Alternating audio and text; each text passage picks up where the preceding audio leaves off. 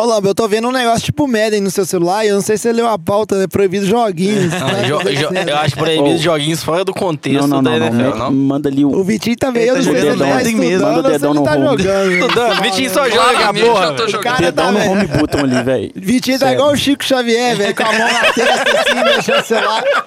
Você tá psicografando no celular aí, o que, que é isso? Tá na pauta. O Vitinho? O Vitinho tá no joguinho dele ali, ó, desembolado, só O cara matando tá psicografando no celular, isso aí, velho. Modernidade. Ô garçom, liga a TV lá, o jogo tá pra começar. Atenção, Podosfera. Vai começar NFL de Boteco.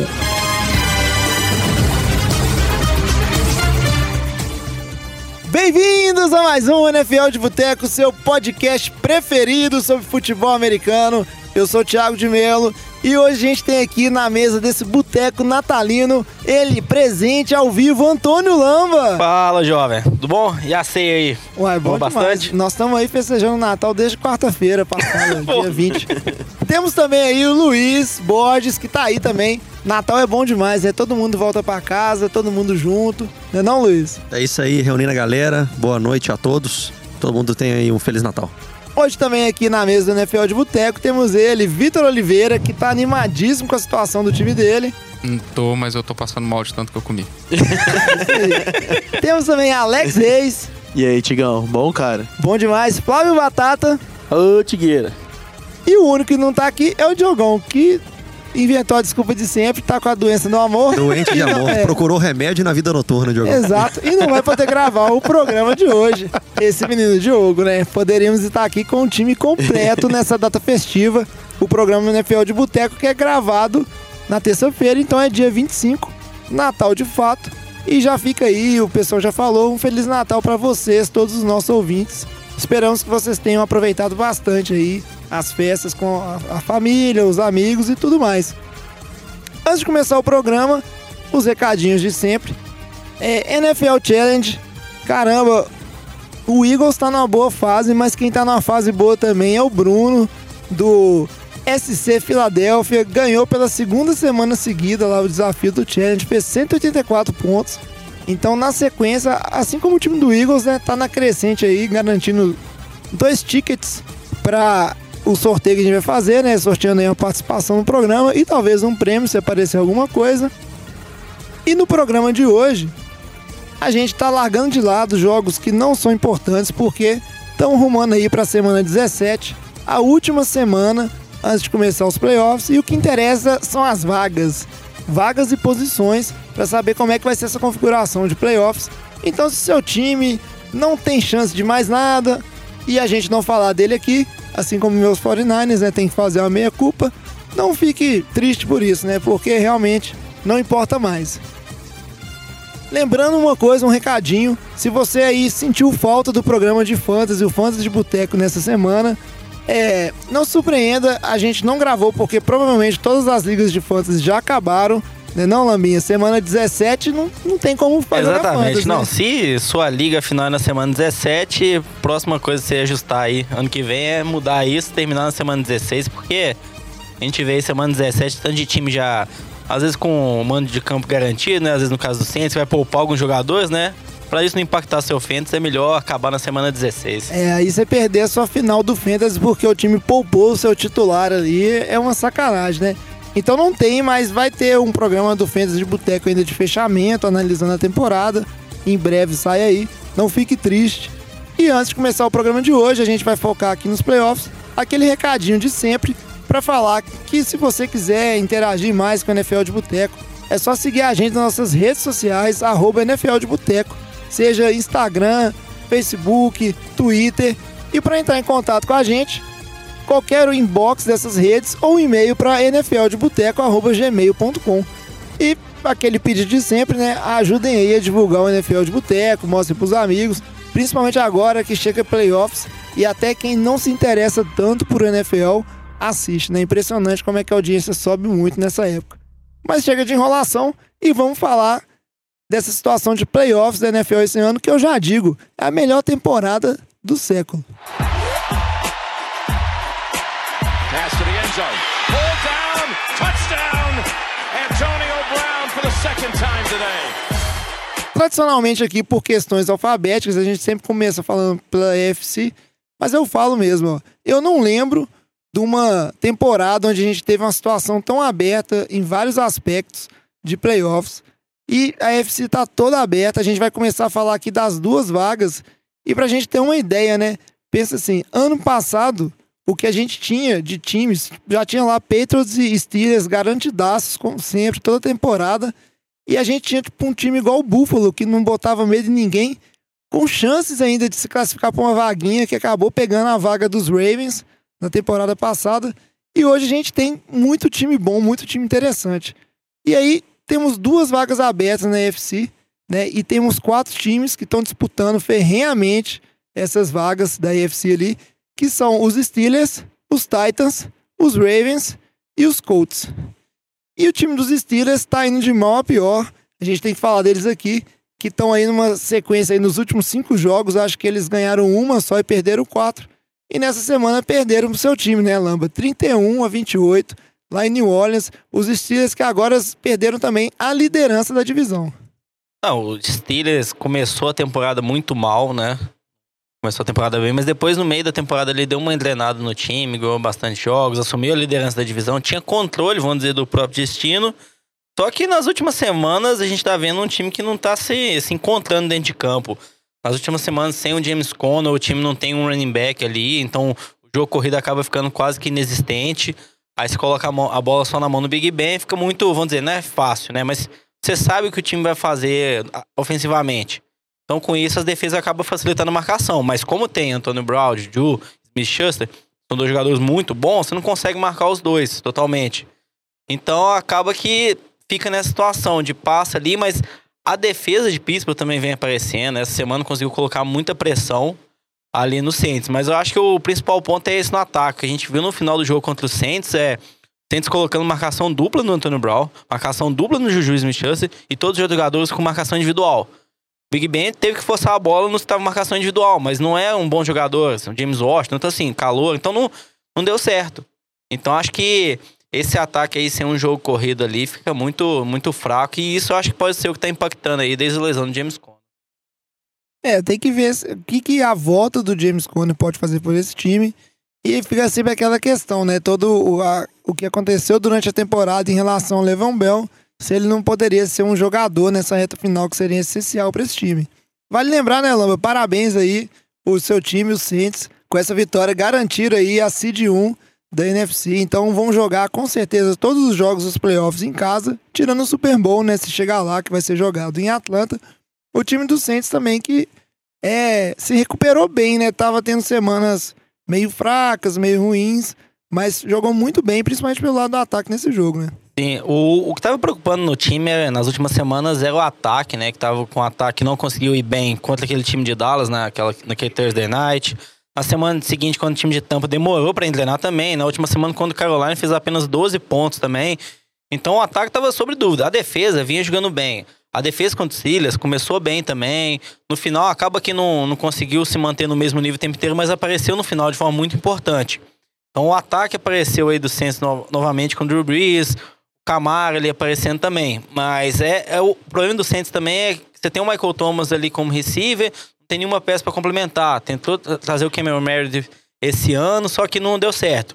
Mas no final das contas é isso, conseguiu esse mano de campo. A gente sabe como que o time joga dentro de casa muito mais forte, que o Drew Brees dentro de casa ele faz muito mais pontos. A gente pega os últimos jogos, desde contra a semana do Rams, né, naquela nona semana que o Saints ganhou, do time do Rams estava até invicto, ele jogou em casa quatro jogos.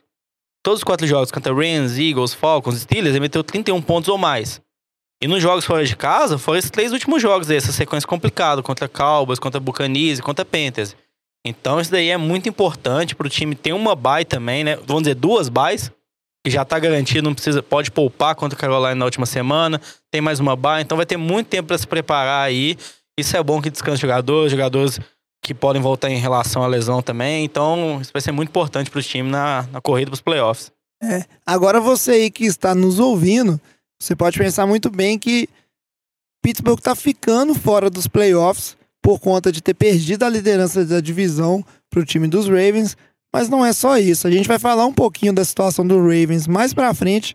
Mas Pittsburgh tá ficando de fora por conta de dois times que cresceram muito nessa reta final da temporada. São dois times lá da AFC Sul, que são os times do Titans, que venceu o de Washington dentro de casa ali, 25 a 16, tranquilo. E o time dos Colts, que teve, tiveram um jogo muito complicado contra o time do Alex, o time do Giants, que quando todo mundo dá como cachorro morto, começa a querer dar trabalho para os outros. Mas são dois times que Tipo estão aí. 49ers, né? Que isso, cara? Gratuitaço, velho. No Natal ainda, velho. Você não tem espírito natalino nenhum. Mas que são dois times que chegaram aí a nove vitórias. O time de Pittsburgh só tem oito. E estão numa briga aí ferrenha. Por, não só por essa vaga, mas o Colts, no caso o Colts aí, é até pelo título da, da UFC Sul. A gente fala mais pra frente, né, Vitinho? E eu sei que é um cara que é, botava muito fé nesse time dos Colts. Quando a gente tava falando ali nessa reta final. Foi você, Lamba? Era o Lamba. Eu Eu, misturo- colocava, eu colocava fé no time dos Titans, mas. Então vocês brigam entre si aí e fala quem que vai pros playoffs. Mas o fato é que são dois times que cresceram bastante. Mas eu confesso que pra mim, o time dos Colts convence um pouco mais que o time dos Titans. É, é essa, eu concordo com você. E eu torço pro time dos Colts ir pro, pros playoffs e não o time dos Titans, porque o time do Colts é um, é um time mais emocionante da gente assistir, né? Você tem a estrela do Andrew Luck, um ataque muito mais poderoso do que o ataque dos Titans, que hoje tá, tá à mercê do Derrick Henry, principalmente agora com, a- com essa lesão do, do Mariota, que parece que machucou de novo, aquele mesmo problema do, do nervo do cotovelo, é, que afeta ele a lançar a bola e, e teve que ganhar essa partida contra o Washington com com Blaine Gabbert, né? A gente só tem um problema aí, Vitinho, porque aí a gente fica sem um time fedorento aí, né, na AFC. Conforme Ah, é. o Diogão sempre ia falando, né? Aí fica Eu complicado. Espero, espero que fiquemos. É, agora, eu, uma coisa me preocupou no time do- dos Colts essa semana, que foi a defesa. A defesa estava jogando muito bem. é, e tomar 27 pontos no ataque do Giants é, é- é uma coisa que, que, de certa forma, preocupa, na- no, no meu modo de ver. É, algumas, teve alguns lances bastante controversos na partida, inclusive um TD do, do, do Darius Leonard num- numa recuperação de fumble, mas é, eu ainda assim, 27 pontos eu, sem, sem o Odell não, não me convence, não. É, mas acho que é o que você falou. O time do Colts é mais por conta do ataque, né? Você tem de um lado o Andrew Luck, do lado do Titan você tem Mariota, que, como você comentou, pode nem julgar, né? Então acho que Colts parece que conseguiu encontrar um equilíbrio ali, tá correndo bem com a bola também, não tá ficando 100% na mão do Andrew Luck, vai estar sendo importante. A defesa ali com o Darius Leonard, que eu acho que vai ser provavelmente o calor defensivo do ano, pelo que tá jogando. Temporada sensacional. E ficou um pouco chateado, que acho que ele não foi nem pro Pro Bowl, né? Não, é- não, assim, é- ah, mas também a gente entende que provou, é, calor, é, é votação dos fãs, né? Eu acho que assim, É, tem isso que é dar um. Mas Agora- você pega, tipo, Derwin James, Dezen Ward, estão indo. Agora eu esqueci o nome do nosso ouvinte ali, já peço perdão, mas ele comentou lá no post que a gente fez com os eleitos para o Pro Bowl, comentando de ausências importantes, no caso do time dele ali, que é o time dos Steelers, falando assim: ah, cadê o Juju? Cadê o TJ Watt? Mas a- é Pro Bowl é isso, gente. Pro Bowl é igual aquele Melhores do Ano do Faustão. É tipo, é não, não vale nada, a fama conta muito. Ah, é, a gente comentar o Jared Cook, o Tyrant de Oakland. Ele foi o principal receiver de Oakland, é o único receiver que salvava, teve a melhor temporada da carreira dele. Assim, ele não foi, porque também tem outros que estão muito melhores ali. Tem o Ibram, tem o Kelsey. Pô. Então, assim, não, não tem como ir sempre todo mundo que você gosta. Vai ter uma votação ali. O cara que tem mais nome, velho. Todo jogador de nome que tem uma temporada mais. Aaron Rodgers foi. Mas vamos voltar pra discussão dos, dos playoffs. porque da- Pro daqui a- Bowl não vale nada. E, e daqui a pouco o Lama vai começar E- a e a gente emendar vai que ter- o, o Drew Brees é MVP. Porra, vai, vai- vai voltar nessa discussão? Porque eu acho que ele Não, merece cara, ainda. O Luiz quebrou o espírito natalino na hora que ele virou e cutucou o 49 de graça aí. Mas eu- eu queria fazer uma pergunta pra vocês em relação ao time dos Titans. A gente vê é, como é que mudou o desempenho do Derrick Henry nesse finalzinho e como é que isso tá fazendo diferença pra esse time dos Titans. E eu queria saber, é, isso veio tarde, por que, que não veio antes? Quais são os motivos de, dele não ter sido aproveitado dessa maneira? Ou o que, que aconteceu? Porque realmente a gente vê que o Lamba bem falou, ó, o Mariota não é tão confiável, tem problema de lesão. E a gente vê que esse ataque do time dos Titans está sendo carregado pelo esse running back, o Derrick Henry. É, tem um, um aspecto que eu acho que é importante ressaltar aí, que o, a- o ataque dos Titans, principalmente a linha, sofreu com algumas lesões, principalmente no início da temporada, né? E eu acho que isso aí pode ter afetado de alguma forma principalmente a média de carregados do Derrick Henry, e eu acho que esse foi o principal motivo que ele não estava sendo usado. É, além de ter o Dion Lewis, que era um cara que chegou do- dos Patriots com uma passagem muito boa e, e ele estava dividindo bastante as carregadas, não só aquela, aquele jogo aéreo como a gente imaginou que poderia ser no início da temporada, o Derrick Henry não estava se ajudando também. Então, estava com a média baixíssima de, sei lá, 3 jatos por carregada. Então, você não consegue produzir, você não consegue avançar. É um time que você não consegue é, manter a posse de bola com, com a média dessa. Atrapalha muito o Mariota e a gente sabe que o, o jogo aéreo do- de, de Tennessee é muito de- deficitário. E aí você pega as últimas semanas, conseguiu com, com a linha mais é, acertada, conseguiu abrir espaços, parece que começou a jogar entregando a bola mais pra ele, deixando as carregadas menos com o Dion Lewis, e a coisa parece que, que engrenou. Sim, mas até a gente comparando mesmo, o time jogou, o Titans jogou contra o Jaguars duas vezes esse ano. Jogou na terceira semana, fora de casa, e agora na décima quarta em casa. A décima quarta foi a semana que teve mais de 200 jardas, meteu 4 touchdowns. Ele correu só 17 17 vezes com a bola. Na terceira semana ele correu 18. Então, assim, é como o Vitinho comentou, é também um desempenho dele mesmo. É só o, o time como um todo tá melhor o ataque um pouco, parece que tá mais acertado. Então, não acho que, vamos dizer, ele que tá carregando totalmente. Teve a semana com o Giants aí, a retrasada, que ele correu 33 vezes com a bola, né? Então, tipo, o time do, do Titans também tava com o controle do jogo, a defesa segurou, que o Giants não fez nenhum ponto, aí você corre mais com a bola. Então, assim, contra adversários mais fracos, que o Titans domina defensivamente, ele vai correr mais com a bola mesmo, e é o Derrick Henry. Estão parando de inventar de dar muita corrida pro Deion Lewis, deixando o Deion Lewis mais com os passos, mas depende disso também, o adversário, se a defesa do Titans consegue ou não segurar, porque quando você jogar essa semana contra o Colts, por exemplo, vai ser difícil. Eles não vão conseguir ganhar um jogo correndo 30 vezes com a bola. O time do Colts marca muitos pontos, né? Então vai ser mais complicado essa situação. E já que você falou disso aí, Lambinha, a gente tem que comentar, porque a, a situação dos Titans e dos Colts são uma das mais interessantes que, que eu já vi nes- nesses tempos, acompanhando a NFL de perto, que são dois times que vão ter oportunidade de eh, decidir a vaga nas nos playoffs na última semana e um contra o outro. Os dois times se enfrentam né, na semana 17. É realmente é quem vencer tá dentro dos playoffs, é garantido isso. E eu queria saber a opinião de você sobre esse jogo, inclusive que foi o jogo eleito para ser o, o Sunday Night Football de fechamento da temporada regular, né? Porque quando, para quem acompanha menos tempo, na última rodada, rodada 17, todos os jogos são no domingo, para não ter muito problema ali de, vamos dizer assim, um jogo influenciar o outro. E aí o pessoal divide os jogos entre é, horários que um não influencia o outro, mas normalmente sempre se escolhe um jogo que tem tudo para ser o melhor, o mais disputado e o mais definitivo ali para jogar. Então é um jogo que tá todo mundo de olho, é um jogo que você tem que acompanhar de qualquer maneira, né? Vai passar ele sozinho. E eu queria saber a expectativa de vocês para esse jogo entre Titans e Colts, que eu sinto que o- a mesa aqui tá um pouco favorável para a vitória dos Colts. Eu inclusive, se fosse para apostar minhas moedinhas, apostar uma cerveja aí, eu apostaria no time do Colts, porque esse time do Titans, além como o Lamba falou da lesão do Mariota, a fórmula de ganhar o jogo é um pouco batida, vamos dizer assim. Não, não acho que isso convence contra um time do Colts que é mais completo, apesar das suas deficiências. É, eu acho que o que pode fazer diferença é que o Titans vai jogar em casa. E assim, mando de campo, acho que importa bastante. Um jogo desse, a gente sabe como que isso vai impactar nos playoffs, como é importante ter mando de campo nos playoffs. Esse jogo aí é como se fosse um jogo de playoff, é um jogo de wildcard. Sim, esses times vão ter um jogo a mais. Eu acho que vai ter uma intensidade maior do jogo, vai ser no Sunday Night. Eu acho que esses times no, no playoff, qualquer um que passar, acho que não vai ir longe, porque eu acho que vai estar um pouco mais desgastado, porque vai ter um jogo totalmente decisivo nesse momento. E os outros times estão passando ali como Seed Houston, Patriots, Chiefs, Chargers. Vai ser times mais completos. Então, acho que vai ser um bom jogo de assistir, mas eu acho que tende a ser um jogo equilibrado. Acho que as defesas vão dominar mais do que esses ataques aí. É um jogo que vocês têm que acompanhar com todos. A gente falou agora de Steelers, é, Indianapolis e Titans, que são três times que estão disputando essa vaguinha aí, apesar que tanto Colts quanto Titans dependem de si só. O Steelers está numa situação complicadíssima. Quem diria que a gente chegar no final de temporada assim com o Steelers fora dos playoffs, independente do resultado dos outros.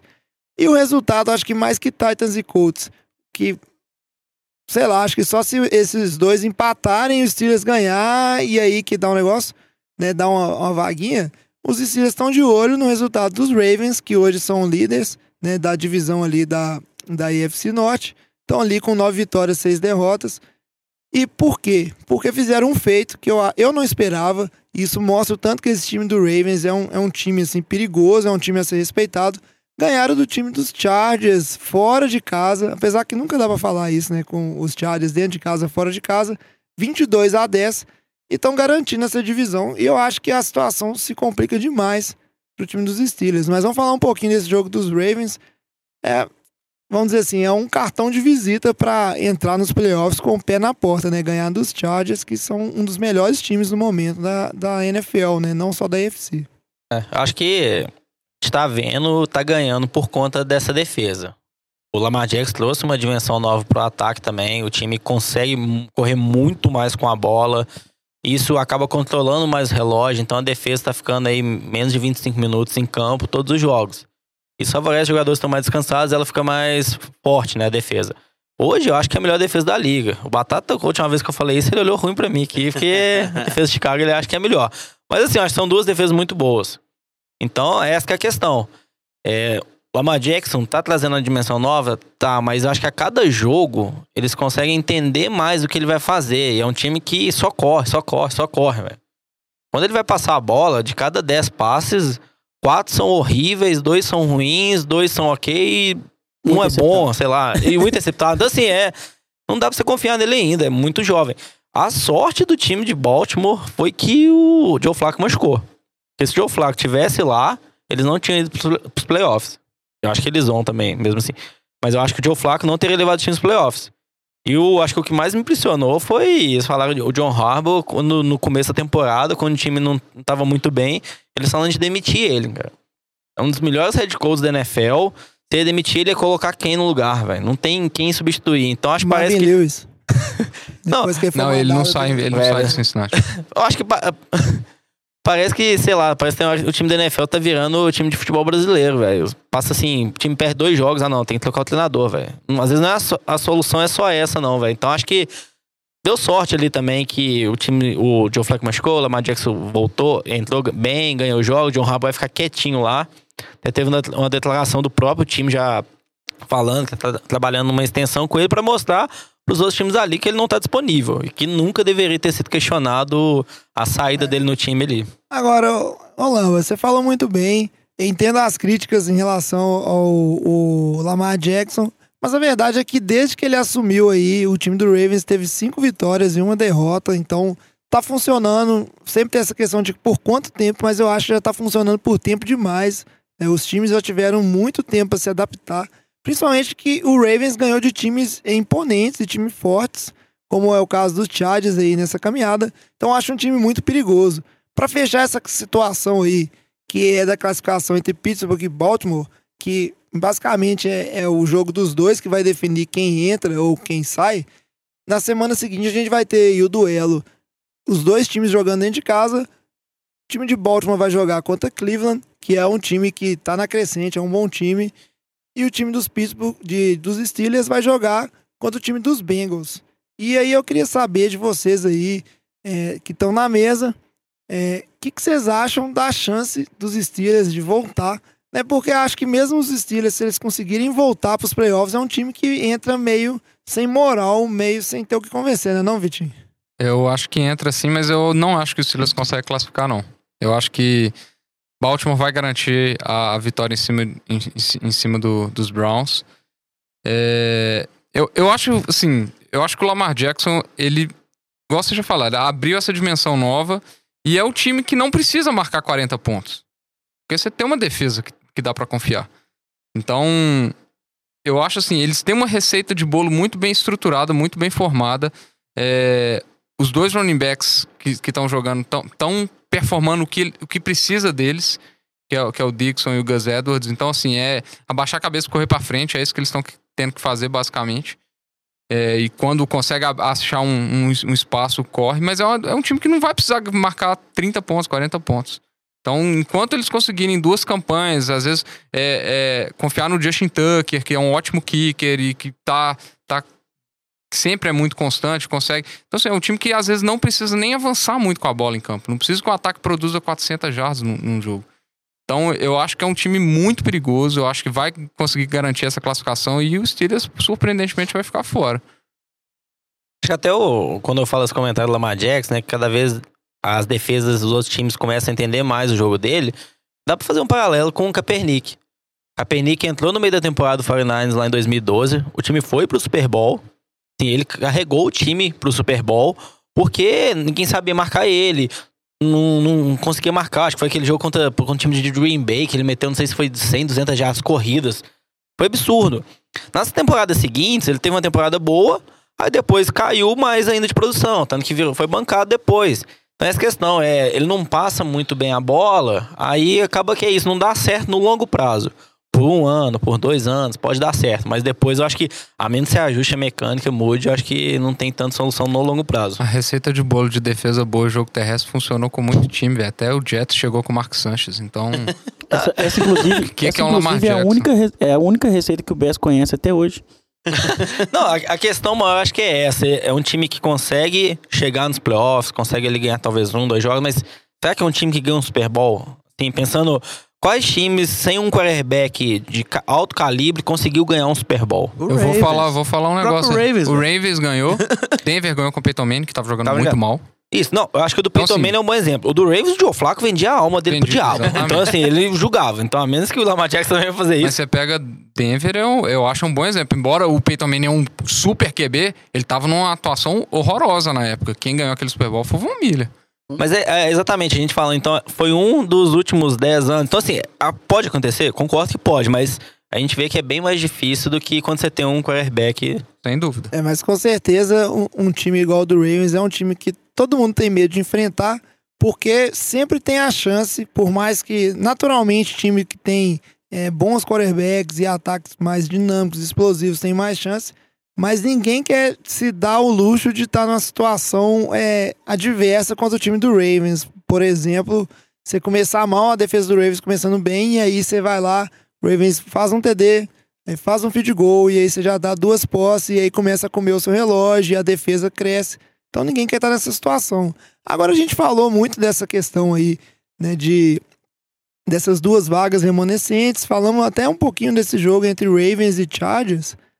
Só que a gente não pode deixar de falar dos Chargers, que apesar de terem perdido para o time do, dos Ravens, poderiam estar aí com a seed 1. No momento estão com a seed 5, mas é o segundo time, tipo assim, com mais vitórias, né, dentro do, da IFC, tá empatado aí com o Chiefs em 11 vitórias. Então vamos aproveitar para falar um pouquinho dessa situação de quem classifica na melhor posição, porque você aí que tá no- nos ouvindo, a gente tá falando assim de ah, vaga sobrando, vaga que não tem lá, o wildcard, mas na NFC a posição que você classifica é muito importante para os playoffs e tá bem aberta essa situação da IFC. From the 20, Kenneth Dixon is the back. Here he is on the run to the right. Dixon spin, keeping his legs going. Fumble the football. And the Chargers scoop it up. Melvin Ingram. As you see, fighting for that extra yard. Pull it out. Huge turnover. E aí o que fala desse time dos Chargers, né? É um time que cresceu muito, muito se esperava. A gente falou bem deles aqui a temporada inteira. E eles tiveram a, a faca e o queijo na mão para passar aí para ser o time da liderança da AFC. Perderam para os Ravens, então estão aí no segundo lugar da AFC Oeste. Em primeiro lugar continua o time dos Chiefs, que também perderam para o time de Seattle, né? E é impressionante como é que tá aberto, né? Eu falei no início do programa que quando a gente chegou aí na semana 17 da temporada passada, a gente já tinha aí os Patriots e os Steelers garantidaços, os dois times com 12 vitórias, o time mais próximo tinha 10 vitórias, que era o time dos Jaguars. E aí a gente tem quatro times que estão aí nessa disputa, todos os quatro podendo ser, assumir essa liderança, né?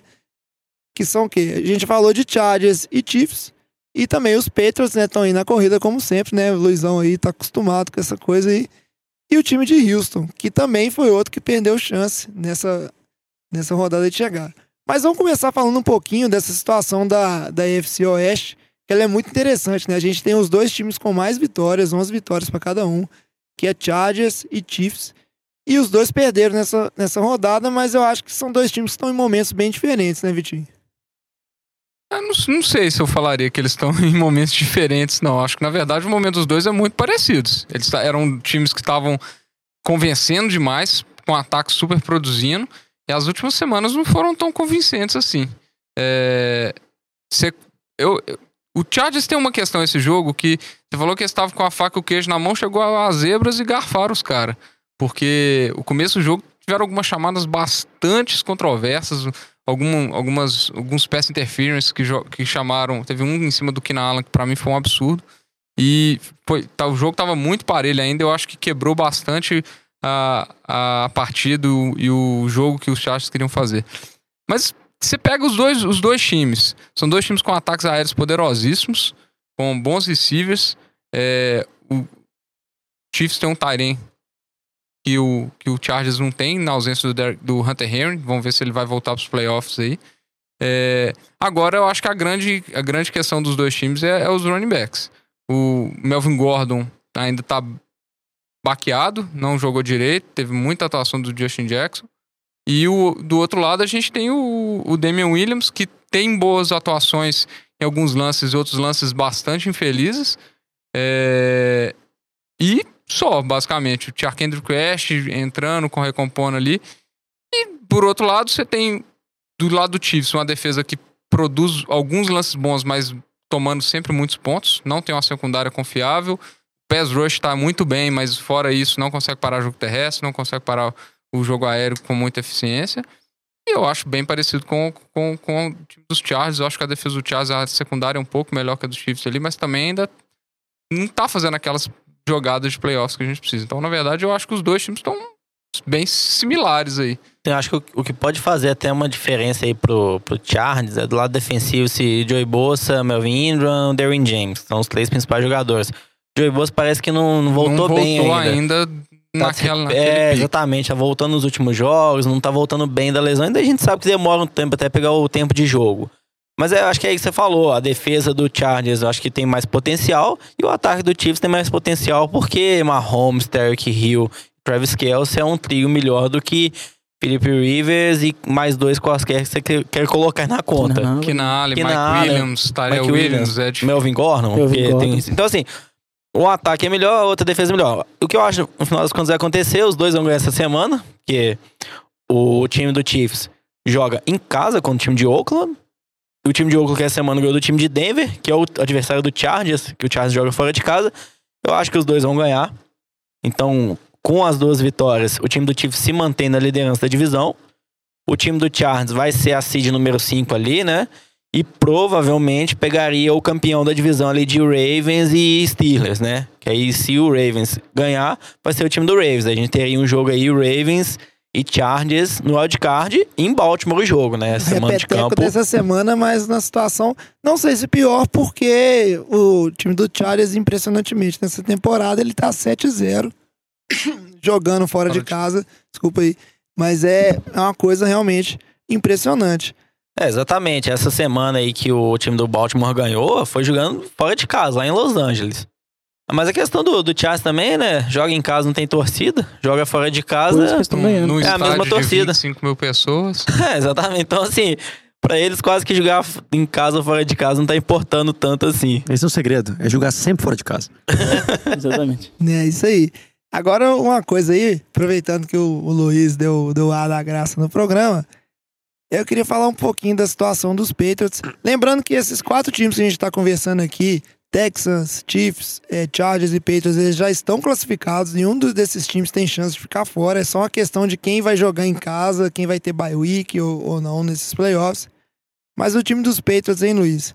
É, eu já falei aqui nessa temporada, a dinastia acabou, a dinastia voltou, a dinastia voltou de novo e acabou de novo e voltou de novo. Mas é um time que, apesar de estar tá passando por alguns problemas, tá sempre competitivo, tá sempre é, sabendo fazer o para casa e assusta todo mundo, né? Apesar dos Patriots estar tá, com 10 vitórias aí e precisar de uma combinação de, de resultados, que a gente vai falar mais pra frente ali, de outros times para assumir a questão de jogar em casa, que a gente sabe que faz tanta diferença pro time dos Patriots, mas é um time que tá, tá brigando e eu queria saber um pouquinho de você quais são as expectativas para esse time dos Patriots aí classificando os playoffs, jogando em casa ou não. É o famoso morreu, mas passa bem, né? O Pedro esse ano igual você falou, uma instabilidade grande na equipe. É bem provável, vai jogar agora contra os Jets a última partida, né? Bem provável que tem tudo para vencer, joga em casa. Já venceu os Jets essa temporada também. E se vencer, vai ficar muito provavelmente na segunda seed, né? Vai ficar atrás do Kansas City, que, como nós já falamos, deve vencer o Oakland e pegar a primeira seed. Então o Patriots provavelmente não vai jogar o Wildcard Round de novo. Aí, sei lá, pelo acho, oitavo ano seguido que ele não joga o Wildcard Round, é bem provável. Mas não garante jogar em Foxborough todos os jogos. Se pegar um Kansas City na final de conferência, joga fora de casa, que é muito complexo. O Patriots, que é o único time da NFL que não perdeu em casa nesse, nesse ano ainda. É o único que tá 7-0 em casa. Então, é algo que faz muita diferença, ver que o fator campo influencia muito. E seria muito bom pro time que tivesse conseguido, mas vacilou em algumas alguns jogos, nos últimos jogos, algumas partidas é, passadas, e por isso perdeu essa chance. Existe a chance ainda, claro, mas tanto Chargers quanto Chiefs tem que perder. E o Pedros ganhar para ele conseguir pegar a primeira seed, que não é muito provável. E o último jogo agora contra Buffalo, é, é raro você ouvir isso, mas é, a defesa ganhou o jogo, né? O ataque do Patriots é que tá mostrando muita dificuldade nos últimos jogos. Contra o Steelers a mesma coisa. A defesa vem jogando muito bem, para falar a verdade. Contra o Steelers jogou bem, segurou o Steelers a 17 pontos, é um resultado ótimo para uma defesa. Contra o Buffalo, dominou o Buffalo completamente. O Buffalo fez 12 pontos por causa de garbage time ali. Mas se não, não era pra fazer nem seis direito. Então, o que preocupa é o ataque voltar a clicar. Agora o Josh Gordon foi embora, o Gronk claramente não tá numa condição boa fisicamente, não Uma consegue água. ser dominante, não consegue aparecer livre. O Gronk acabou. E Agora é George Kittle. eles estão dependendo do jogo corrido, que realmente o Sonny Michel com uma temporada muito boa. A linha ofensiva do Peito jogando bem pro jogo corrido. James Mas- White jogou muito também. É. Caso o ataque não volte a funcionar, o ataque aéreo não volte a funcionar, é um time que tá propenso a perder pra qualquer um e ganhar de qualquer um. É aquele seja o que Deus quiser nos playoffs. Acho que o, o que o Brady tá mostrando nessa temporada, ele caiu bem o nível de produção dos, dos três últimos anos, que ele teve três anos muito bons, né? Então, assim, pra idade dele ninguém esperava, só que ele manteve alto nível. Não, não dá pra fazer uma comparação com o que aconteceu com o Manning, que o Manning, ele caiu, assim, muito, de um ano pro outro. Afundou, Acabou, assim, a produção dele. né? É, acabou. A temporada, Peyton Manning foi igual um idoso oriental, velho. Do Nada ele tava 90 anos. É, mas eu acho que assim, o Brady a gente tá vendo. Você vê alguns lances que eram simples, que sempre davam certo. Assim, o Elderman ou, ou a Mendola, ou o receiver do que tava no slot, ia fazer um out assim, ficava um pouquinho livre, o Brady acertava a bola. E era first down. E esse ano você vê jogadas assim não dando certo. Então, assim, eu acho que a idade tá pesando um pouquinho ali. Eu acho que se o Patriots ganhar esse Super Bowl, ele aposenta. Assim, eu acho que ele vai aposentar no auge, ele não vai querer arriscar voltar, viu que esse ano foi mais complicado. E eu acho que não duvido que, mesmo que não ganhe, talvez ele se aposente. Não me surpreenderia. Mas eu acho que se ele ganha, acho que ele aposenta com certeza. Se não ganhar, acho que talvez volte pelo menos mais um ano. Eu acho que também isso mostrou muito para a comissão técnica. Eu não sei se mostrou ou não. Eu acho que eu tô um julgamento pessoal meu que a importância de agora investir um pouquinho em skill positions nos drafts, né? O Pedro sempre ignora skill position em draft, que é wide receiver, running back e QB, sempre focando em defesa, muita linha, linebacker, safety. O Pedro gosta muito de, de draftar safety. E nunca drafta skill position, mas isso esse ano eu acho que é o que está sendo o ponto principal contra, draftou o Michel, foi o que salvou a temporada, pra ser bem sincero, que o Burkhead ficou fora, o, o como é que chama aquele menino que veio de Cincinnati me machucou, né? Jeremy Hill. O Jeremy Hill. Então, se não tivesse o Michel esse ano, tinha ido pra água abaixo. E agora, em, em- como receivers, o Patriots está em necessidade, muita. E QB também, porque o Brady, igual o Lamba falou, concordo. Eu não sei se ele dura mais que dois anos aí, talvez um.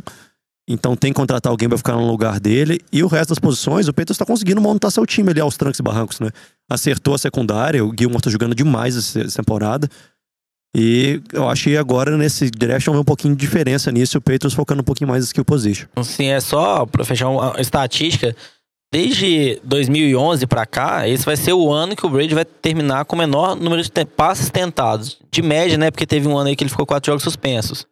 Então, assim, a gente vê que o time parece que tá dando uma mudança aí, apoiando um pouco mais de jogo corrida. A gente tá vendo isso nos jogos, né? Mas no, no acumulado aí do, do ano, a gente tá vendo. Desde 2011 aí vai ser o menor quantitativo de passes tentados pra ele aí na, em uma temporada. Agora, apesar de todos, vamos dizer assim, todos esses, não vou dizer problemas, mas todas essas questões preocupantes em relação ao time dos Patriots, essa vitória foi muito recompensadora porque o time que era detentor da Seed 2 aí e da bye week e a vantagem de jogar em casa os jogos, que era o Houston Texans, perdeu. Não vou dizer surpreendentemente, porque, né? Esse time, o outro time tá na crescente, mas perdeu pro time dos Eagles. Foi fora de casa esse jogo 32 a 30. E com isso o Texans perdeu né, essa vantagem para os Patriots, porque lá no início da temporada, na primeira semana, a gente sabe que os Patriots ganharam dos Texans e o primeiro critério de desempate para o playoffs é sempre o confronto direto, né? E perdeu um jogo que foi um, um jogaço, né? Eu tenho que jogar isso aqui pro Vitinho, mas eu não quero falar tanto do, dos Eagles agora, vou deixar para falar do Eagles quando a gente passar para falar um pouquinho da, da NFC. Eu queria só saber de vocês em relação ao Houston, se esse time convence ou não, e em relação a essa situação de playoffs da AFC, porque todos esses times que a gente falou aqui, eles têm jogos relativamente fáceis, tirando os Chargers que vão jogar fora de casa contra Denver. Mas Kansas City, como vocês falaram, vão jogar contra o Oakland dentro de casa. Houston vai jogar contra os Jaguars dentro de casa. Os Patriots vão jogar contra os Jets. Vocês veem alguma possibilidade de mudança? Quem que vocês confiam mais aí para conseguir essa seed 1? Qual que é a opinião de vocês? Em relação a Houston aí, o que, vocês acham desse time de Houston? É um jogo do Eagles, é um jogo pro torcedor de Houston se preocupar ou não? Bom, eu eh, teve algumas coisas nesse jogo que me chamaram a atenção do, do lado de Houston. Primeira, para mim, foi o Javedan Clown. Ele, para mim, ele pôs muita pressão o tempo inteiro no, no, no Nick Foles. Ele teve uma, uma atuação quase que perfeita. Acho que só não foi perfeita pelo um lance muito infeliz dele na, no drive final do Eagles, que ele sofreu, que ele fez um, uma falta de roughing the passer ridícula para mim, que não tinha a menor necessidade dele ter feito. Fora isso, a atuação dele foi maravilhosa. É, o DJ Watt, ele teve uma participação muito aquém. Eu acho assim, tudo bem que ele jogou é, em cima de um dos melhores dos melhores tackles da NFL, mas ainda assim ele não conseguiu produzir nada e ficou tudo a, a, a mercê do Javeidon Clown. Só que o que me preocupa mais é essa secundária do, de Houston. É uma secundária que, querendo ou não, não, não tá convencendo. Tomar 470 jardas do, do Nick Foles, que é, eu acho um absurdo. 4 TDs ainda, então assim, não dá pra você confiar num time que tem a secundária para os playoffs podendo enfrentar Kansas City, podendo enfrentar Chargers, eu acho que é, é um negócio que preocupa bastante, tendo em vista que hoje a NFL, embora tenha alguns times que estão correndo muito bem com a bola, ainda assim é uma liga de passe. Então eu acho que preocupa bastante. Agora dá para ficar um pouco esperançoso porque o Deshaun Watson teve uma partida absurda. Jogou muito bem, é, lançando muito bem, correndo muito bem com a bola é, mesmo com a ausência do Lamar Miller, o ataque funcionou muito bem. Perdeu o Demarius Thomas, que eu acho que pode ser um problema.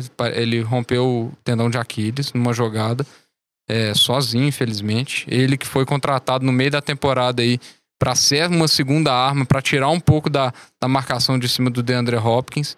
E talvez isso possa ter algum impacto, sim, dependendo do, do time, do esquema de jogo de defesa do time que eles forem enfrentar no, no, no wildcard round ou no, num, num, num divisional.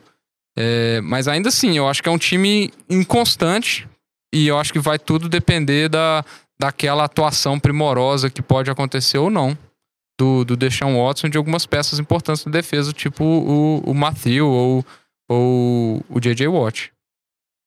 É, e só pra fechar assim, então, eu, a hora que eu fiz a pergunta, eu vou fazer de novo. Eu vi umas carinhas aí, tipo assim, ah, muda nada. Eu queria saber, vocês acham que essa semana 17 tem condição para algum desses times mudar alguma coisa? Ou realmente depende de vacilo de alguém? Porque os jogos não são tão difíceis assim, né? É, eu, eu acho que se acontecer alguma mudança, vai ser questão de vacilo. Eu acho altamente improvável o Patriots perder do Jets, então eu acho que. E altamente provável Kansas City perder de Oakland.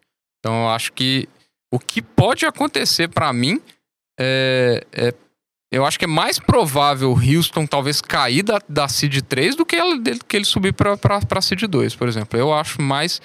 Eu acho muito difícil. É, qualquer, na verdade, até perder pra Jaguars eu acho que é complicadíssimo. Então eu acho que o 1, 2, 3 aí tá, tá, tá garantido. É, mas... O 1, 2, 3 e o 5. Eu acho que esses dois não mudam. Aí é o 6 tá aberto e o, e o 4 também. É, eu acho que vai acabar tendo mesmo o duelo de divisão, né, no, no wildcard. Eu acho que vai acabar tendo o Houston contra, na minha opinião, o Titans. Eu acho que o Titans vai passar no lugar do Colts. E o outro, e o outro vai ficar entre aí Ravens e Chargers mesmo.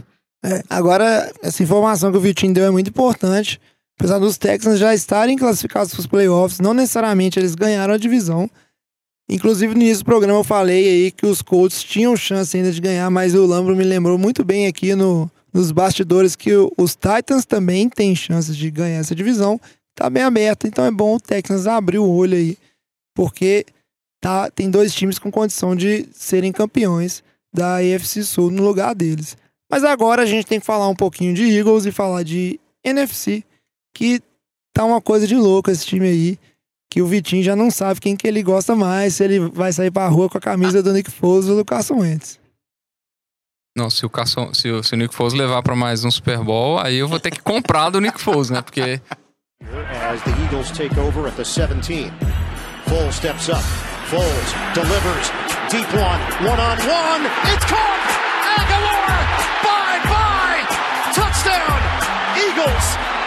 And this is a thing of beauty. Stepping up in the pocket, letting it go for all he's got. Gets behind Matthew and see you later. É, Vitinho, mas você tá com esse papo aí de Carson Wentz, Nick Foles, qual camisa que você vai usar, mas a pergunta que vai valer se o Eagles for longe aí é a pergunta que o Diogão fez aquela vez, né? Se o Eagles continua com o Nick Foles e, e passa o Carson Wentz ou não. Você ainda vai ter que responder isso aí, mas guarde pro futuro.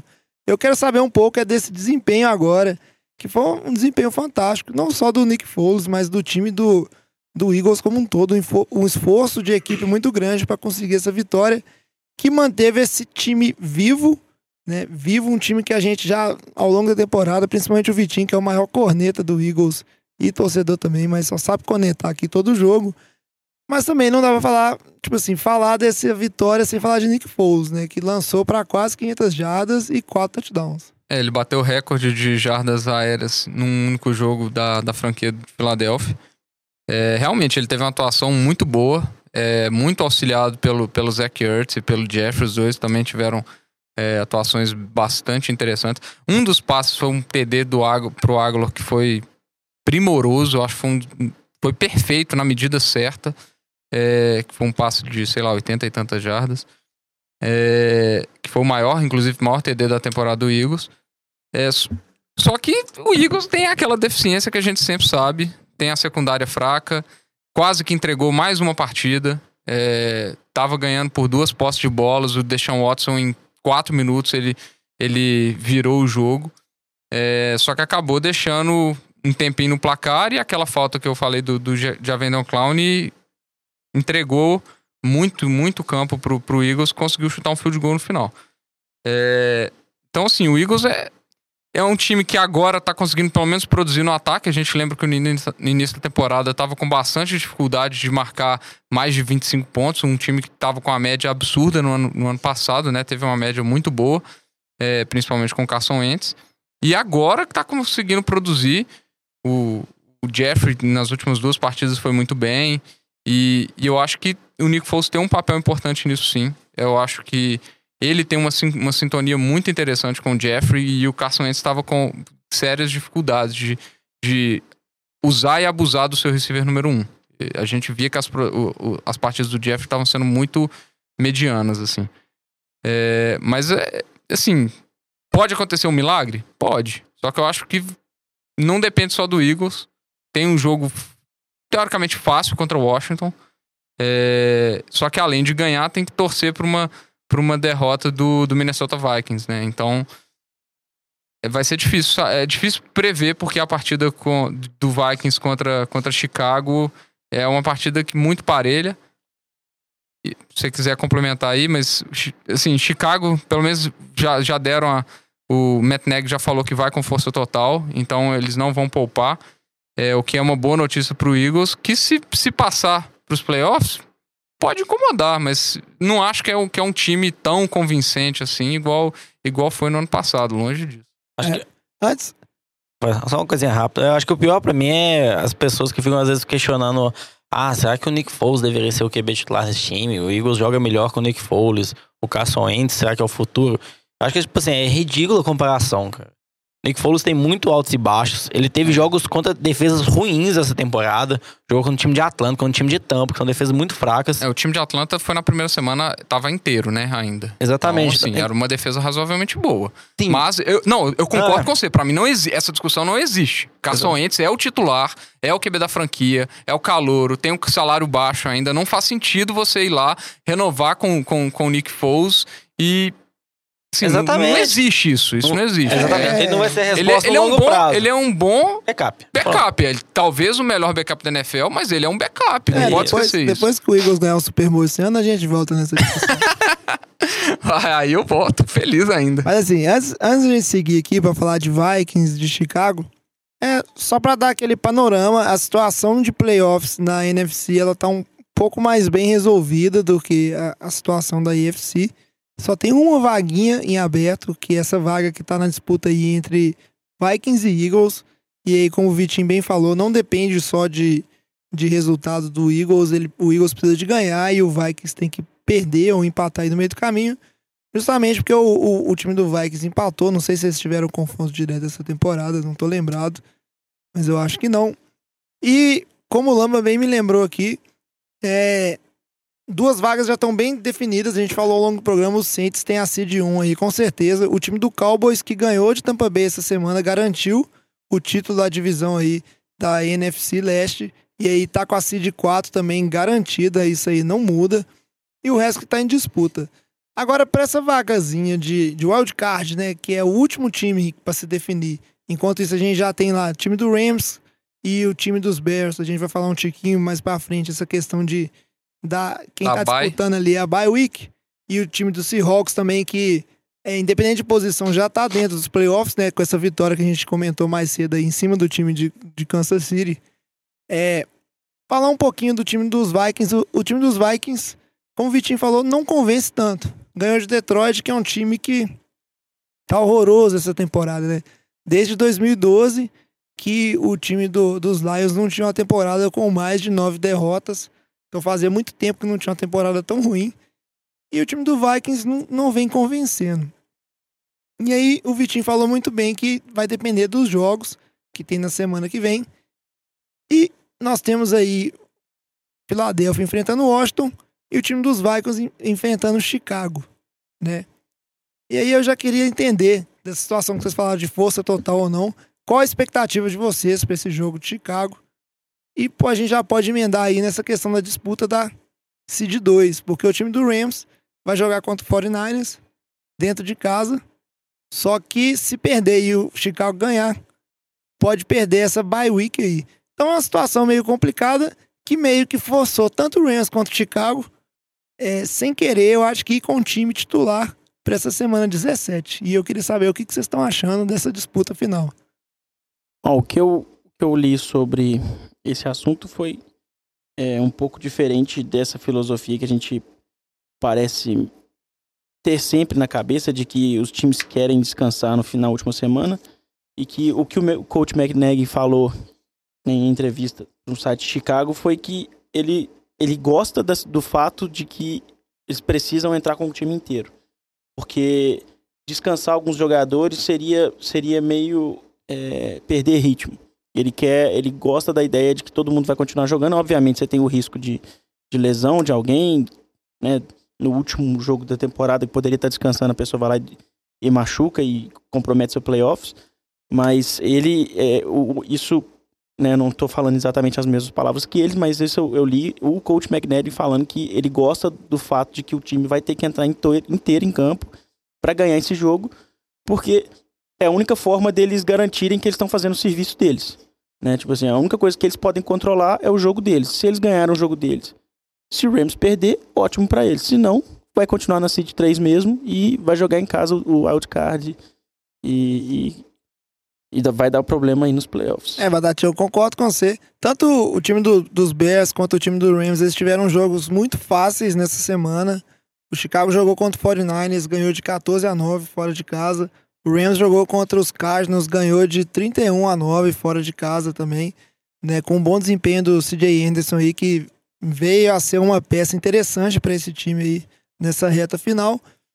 E agora o time do Rams vai contra o 49ers, o time do Chicago vai contra os Vikings. E eu acho que quem se deu bem nessa história toda foi o Eagles, que tá aí o time do Vikings enfrentando um, um adversário duríssimo. Igual o Batatinha falou aí, já tem declarações, vai com tudo ou nada pra ganhar. E coloca o time do Eagles numa situação bem confortável de se classificar, né? Confortável de se classificar e triste porque vai pegar o, o Rams ou o Bears fora de casa, né? No primeiro jogo. Então, assim, é, é igual o Vitinho falou, o time do Eagles não tá mostrando o mesmo nível de Bears ou Rams, que provavelmente vão ser os adversários, fora de casa. Então a tendência é que perca mesmo. Mas... Não que o ataque do Bears esteja demonstrando bons Exatamente. níveis também, né? Mas, É, mas eu acho que a é, defesa. o que o Batata falou. Teve uma declaração, o Sean Payton falando também que não sabe se vai poupar os titulares, que eles estão se preparando pra essa semana como se fosse qualquer semana. É isso. Tem um jogador que tá lesionado, com alguma lesãozinha, você deixa ele no banco. Mas em, em geral, os titulares você joga pelo menos ali um, dois quartos. Essa questão do, do Rams com o Todd Gurley. Todd Gurley tá machucado, ninguém sabe. Falaram que tinha chance dele ter jogado essa semana, só que o Rams acabou poupando ele. Então você pensa, o Rams precisa ganhar pra segurar a seed número 2. Mas será que ele precisa do Gurley ou não? Então, assim, essa fica a dúvida. Será que você vai arriscar o Gurley? Então, acho que se o Gurley tiver condições, não estiver sentindo nada, ele joga. Mas qualquer mínima coisa que ele vai sentir ali, eles vão poupar ele, melhor segurar ele mais uma semana. Mas eu acho que os dois times vão conseguir ganhar. Eu acho que é muito mais provável que o Chicago perca, porque o Vikings está jogando a vida dele. É a vida dele nos playoffs ali. E o Rams essa semana que é um time do 49ers, né? Que o jovem sabe aí que ah, tá- depois das lesões que tiveram, tá um time bem fraco, assim, comparado com os outros. Não que o Nick Mullins esteja jogando tão mal, mas não é no nível do Rams. Então acho que o Rams ganha. O resultado esperado realmente é, é o time do Rams ganhar. É só aquela questão que o time do 49ers ele vem surpreendendo em, em alguns jogos aí. E é um time que tá meio servindo de vitrine, querendo vender um, um bom jogo do, dos seus jogadores. E jogo dentro de divisão sempre costuma ser jogo apertado. É muito difícil um time que, dentro da própria divisão, é arregar né, num jogo ali. Você sempre quer ganhar do seu adversário de divisão, porque isso conta muito. Que seja no, na parte moral ali do jogo. Agora, só para trazer uma informação interessante. Ano passado, quando a gente estava ali na semana 16, na- chegando na beirinha dos playoffs, a gente já tinha justamente essas duas equipes classificadas ali. Philadelphia Eagles tinha 13 vitórias, duas derrotas. Saudades ali, Vitinho fez cara de saudades. e o Vikings tinha 12 vitórias e três derrotas, né? Na cola ali com o Rams e o Saints, que são né, os atuais líderes da, da NFC. Cada um tinha 11 vitórias. Mas esses dois times que estavam ali liderando a NFC na temporada passada, agora estão nessa aí de disputar diretamente uma vaguinha de wildcard ali, a última vaga que tá sobrando, né? Como é que ano a ano vai mudando essa situação do NFL. Mas ô, é legal pensar, só falando sobre esse assunto, Tigo, que a, a NFC mudou pouco. Teve essa mudança de quem são os dois primeiros, claro, mas os times que disputavam no passado as partidas dos playoffs são os mesmos que estão lá esse ano. Tava lá Saints, tava lá Vikings, que pode estar, né? Tava lá o Philadelphia, que também pode não estar, então tem o Vikings Philadelphia que tá aí né, definindo um dos dois pra brincar lá. Quem entrou de intruso, entre aspas, foi ali o Chicago. Dallas também. É. Teve o Dallas É, entrando, na verdade, assim, mudou metade. Mas, mas, eu- mas eu gostei dessa comparação. Não, foi, Não, mas não, é, eu- mudou. Pô, é exatamente. que Os times que estão brigando, vamos a. AFC, eu digo. Isso. A AFC mudou completamente É. do ano passado pra esse. Foi totalmente. O É. Pittsburgh não tá lá, o Patriots tá mais ou menos. An- Ano, ano passado tava Buffalo, Tennessee, Buffalo- que pode ir também. pode ser né? que vai ou não. É. Kansas City, o Chargers não tinha nem chance, então acho que a AFC mudou muito mais esse ano do que a NFC. É, mudou bastante mesmo. É uma situação é bem interessante. E aí, pra fechar esse bloco de. de- Só fazer uma correçãozinha falar, aqui. O Eagles e os Vikings, eles jogaram sim nessa temporada um contra o outro. Na quinta semana, o Vikings ganhou. Porque os dois, igual você falou, que eles tiveram campanhas absurdas, os primeiros, os, os primeiros enfrentam os primeiros dentro da conferência no seguinte. Então eles jogaram sim na semana 5. Mas não impacta em nada, porque não tem como dar empate entre eles por causa da, do empate Vikings que, o- empatou. que o Vikings teve contra o Green Bay. A não ser que o Vikings perca e o Eagles empate. Pô, é, pode acontecer. Você tem razão nessa aí. Loucura. Não, mas é, a gente sabe que empate, apesar que essa temporada teve vários, é uma situação bem difícil. E aí, como a gente tá aqui, como a gente fez com a AFC, para fechar essa questão aqui da NFC, eu queria saber de vocês, quem que vocês acham que tá mais propenso aí a se classificar entre Vikings e Eagles? E essa questão da, da Seed 2 aí, se vocês acham que tanto o Rams quanto o Bears, supondo que eles vão aí com força total, se existe alguma chance de mudança nisso, eu acredito que não, porque eu acho muito difícil do time do Rams perder pro 49ers fora, tipo assim, em casa. E eu queria saber o que, que vocês acham aí desse finalmente aí. É, como você comentou, o Rams provável que ganhe. Eu acho que, não sei, eu tô achando que o time do Vikings vai ganhar. Acho que o time do Vikings vai entrar com mais vontade, porque é um jogo de vida ou morte pra eles. Porque o time do Eagles jogando com o time de Washington fora de casa é um jogo complicado, é, mas eu acho que o Eagles é mais time. Meio Mas apesar, garante, né, velho? é, mas apesar de que não me surpreenderia se o time de Washington ganhasse. Porque a defesa é muito boa, a gente pode ter uma tarde ruim do Nick Foles que não ia surpreender ninguém e pronto, o ataque não faz nada, o ataque de Washington ali faz uns 17 pontos e ganha. Então, assim, não me surpreenderia. Eu acho que o Eagles também não tá no jogo tão fácil, não é tão garantido que eles vão ganhar. Mas eu não sei, eu acho que eu tô vendo o time do Vikings desde que o John DeFilippe foi mandado embora. Acho que o ataque parece que se acertou um pouquinho mais. Teve um jogo contra a Miami muito bom. Essa semana, como time do Detroit, teve altos e baixos, mas depois do comecinho eles conseguiram se acertar ali. Então, É, eles se acertaram depois da Hail Mary. Porque até a Hail Mary tava o jogo apertado, o jogo muito duro. É, o Matthew que acertou a o Cousins que acertou a Hail Mary pro Kyle Rudolph lá, Detroit que gosta de tomar a Hail Mary de Tyrene, né? E a gente pode ter, no primeiro semana do Wild Card, uma repetição, né? Pode ter Chicago e Vikings de novo. Exatamente. que Chicago já ganhou. E que, olha que legal, eu fiz, eu postei uma pergunta no nosso stories do Instagram e já tem uma pergunta que é exatamente essa. Eagles ou Vikings? Será que qualquer um dos dois que passar, o Bears vai passar por cima? Eu acho vai, que mano. Eu acho que sim. É, É Mas, isso agora. Trubisky, Trubisky, eu acho que tá Exatamente. começando a... Não, para com isso. Não, Eu- não vai realidade. não vai, deixar ele. Eu, eu, eu acho que o Rams ganha, eu acho que não tem dúvida disso. Também. Eu acho que o Eagles te- tende a ganhar. Agora, esse jogo aí, por ser em Minnesota, eu acho que o Minnesota tem a vantagem ali. Ele, inclusive, é favorito por Vegas por cinco pontos. Mas eu acho que é um jogo de coin flip. Eu discordo com o Batata. Eu acho que qualquer um dos dois que, que passarem vai engrossar em cima de Chicago, porque o, o, o ataque de Chicago, pra mim, não é nada convincente, não. viu? Será que a gente pode falar que Chicago é o Baltimore da NFC? Porque assim, as- são acho que talvez as duas melhores defesas da NFL, cada uma na sua conferência. Um ataque com o Lamar Jackson, que tem todo questionamento, que não consegue passar a bola. Do outro Trubisky, que manda duas interceptações no jogo, quatro no outro, e no outro mete cinco TDs. Então assim, eu acho que os dois times parecem ser bem parecidos. São times complicados de se julgar, mas É, eu, eu, eu discordo do Vitinho só pelo fato de que a defesa de Chicago jogando em casa é muito dominante. Eu discordo pelo fato que Chicago é meu time e não vai Não, eu não sou assim. Eu sou corneta de leve também. Mas assim, é, a defesa de Chicago jogando em casa é muito dominante. Eu acho que é, vai vai conseguir estar frio, apagar- vai estar nevando, será? Não sei, né? Isso daí. É, pra, pra Chicago isso é ótimo, né? Porque um jogo corrido no frio é ótimo e a defesa consegue apagar os É quarterbacks. ótimo pra gente estar assistindo, né? Pra galera dessa Enfim, mas é, o Chicago já ganhou do Vikings em casa esse ano é, de forma convincente e não jogou contra o Eagles, mas eu, é, eu arriscaria dizer que o Trubisky contra a secundária do Eagles tem, teria sucesso. Eu acho que assim, gente vai falar. Até minha aí- mãe contra a secundária Uai, então, Sucesso. então o problema não é meu, né? É do Trubisky. Não, muito me impressiona é o tanto que sua mãe é boa. que Deus. Porque eu verdade. garanto que se me colocar contra a secundária de qualquer time da NFL, eu vou passar vergonha. Só o Goff que não, que não Vamos, aguenta com a vamos guardar essas especulações aí de confrontos pro programa que vem, que aí a gente vai estar focado nisso aí, no, no wildcard round. E vamos agora pro nosso bloco de fechamento. Here's a second and goal. Breeze looking to throw. Now unloads it. Whizzing in. Did it cross the plane?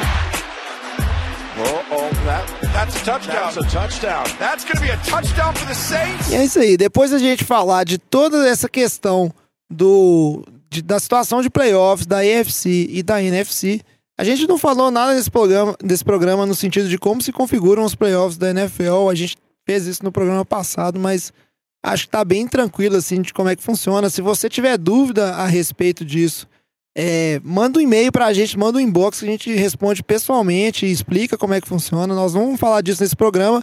Antes de fechar esse programa, eu queria saber o seguinte: dos times que estão ainda em é, vagas abertas, falar de AFC, a gente sabe que de- tem duas vagas para quatro times. A gente tem ali Colts, Ravens, Steelers e Titans disputando duas vagas. E eu queria saber, assim, na questão de coração, torcendo por um playoffs que é o, vocês acham que isso é o, é o mais divertido, o mais legal? Desses quatro times, quem que vocês torceriam, assim, que vocês gostariam que se classificasse? Ravens e Colts. Tô com o Vitinho. Colts e Steelers, porque eu gosto mais de ver jogos que tem ataques melhores e Ah, eu quero ver mais que legal. o calor vai, vai levar. É pra, é pra votar no quem você acha que vai ser mais legal ou É, quem que é mais melhor legal. prefere, time? pessoal. Mais Não, legal. é mais pessoal. legal. Você acha que vai dar melhores playoffs. Pra melhor- melhores playoffs, eu quero que o Steelers, Steelers passe. É, eu tô Colts Não. e Steelers. Não, eu acho que o Ravens, eu quero que o Ravens passe melhores playoffs, mas pelo, que, que o Ravens e o Steelers passem? Não, os pelo torcedor do Patriots, eu quero que o Steelers passe, que eu acho que é mais fácil. Se o Ravens passar, o Ravens é mais tenso, eu acho que o playoffs com o Ravens é melhor. Aqui, dá pra passar o Ravens e Steelers, né? Só mesmo. Colts e Titans empatar, né? Como você não vai, vai empatar, não, velho.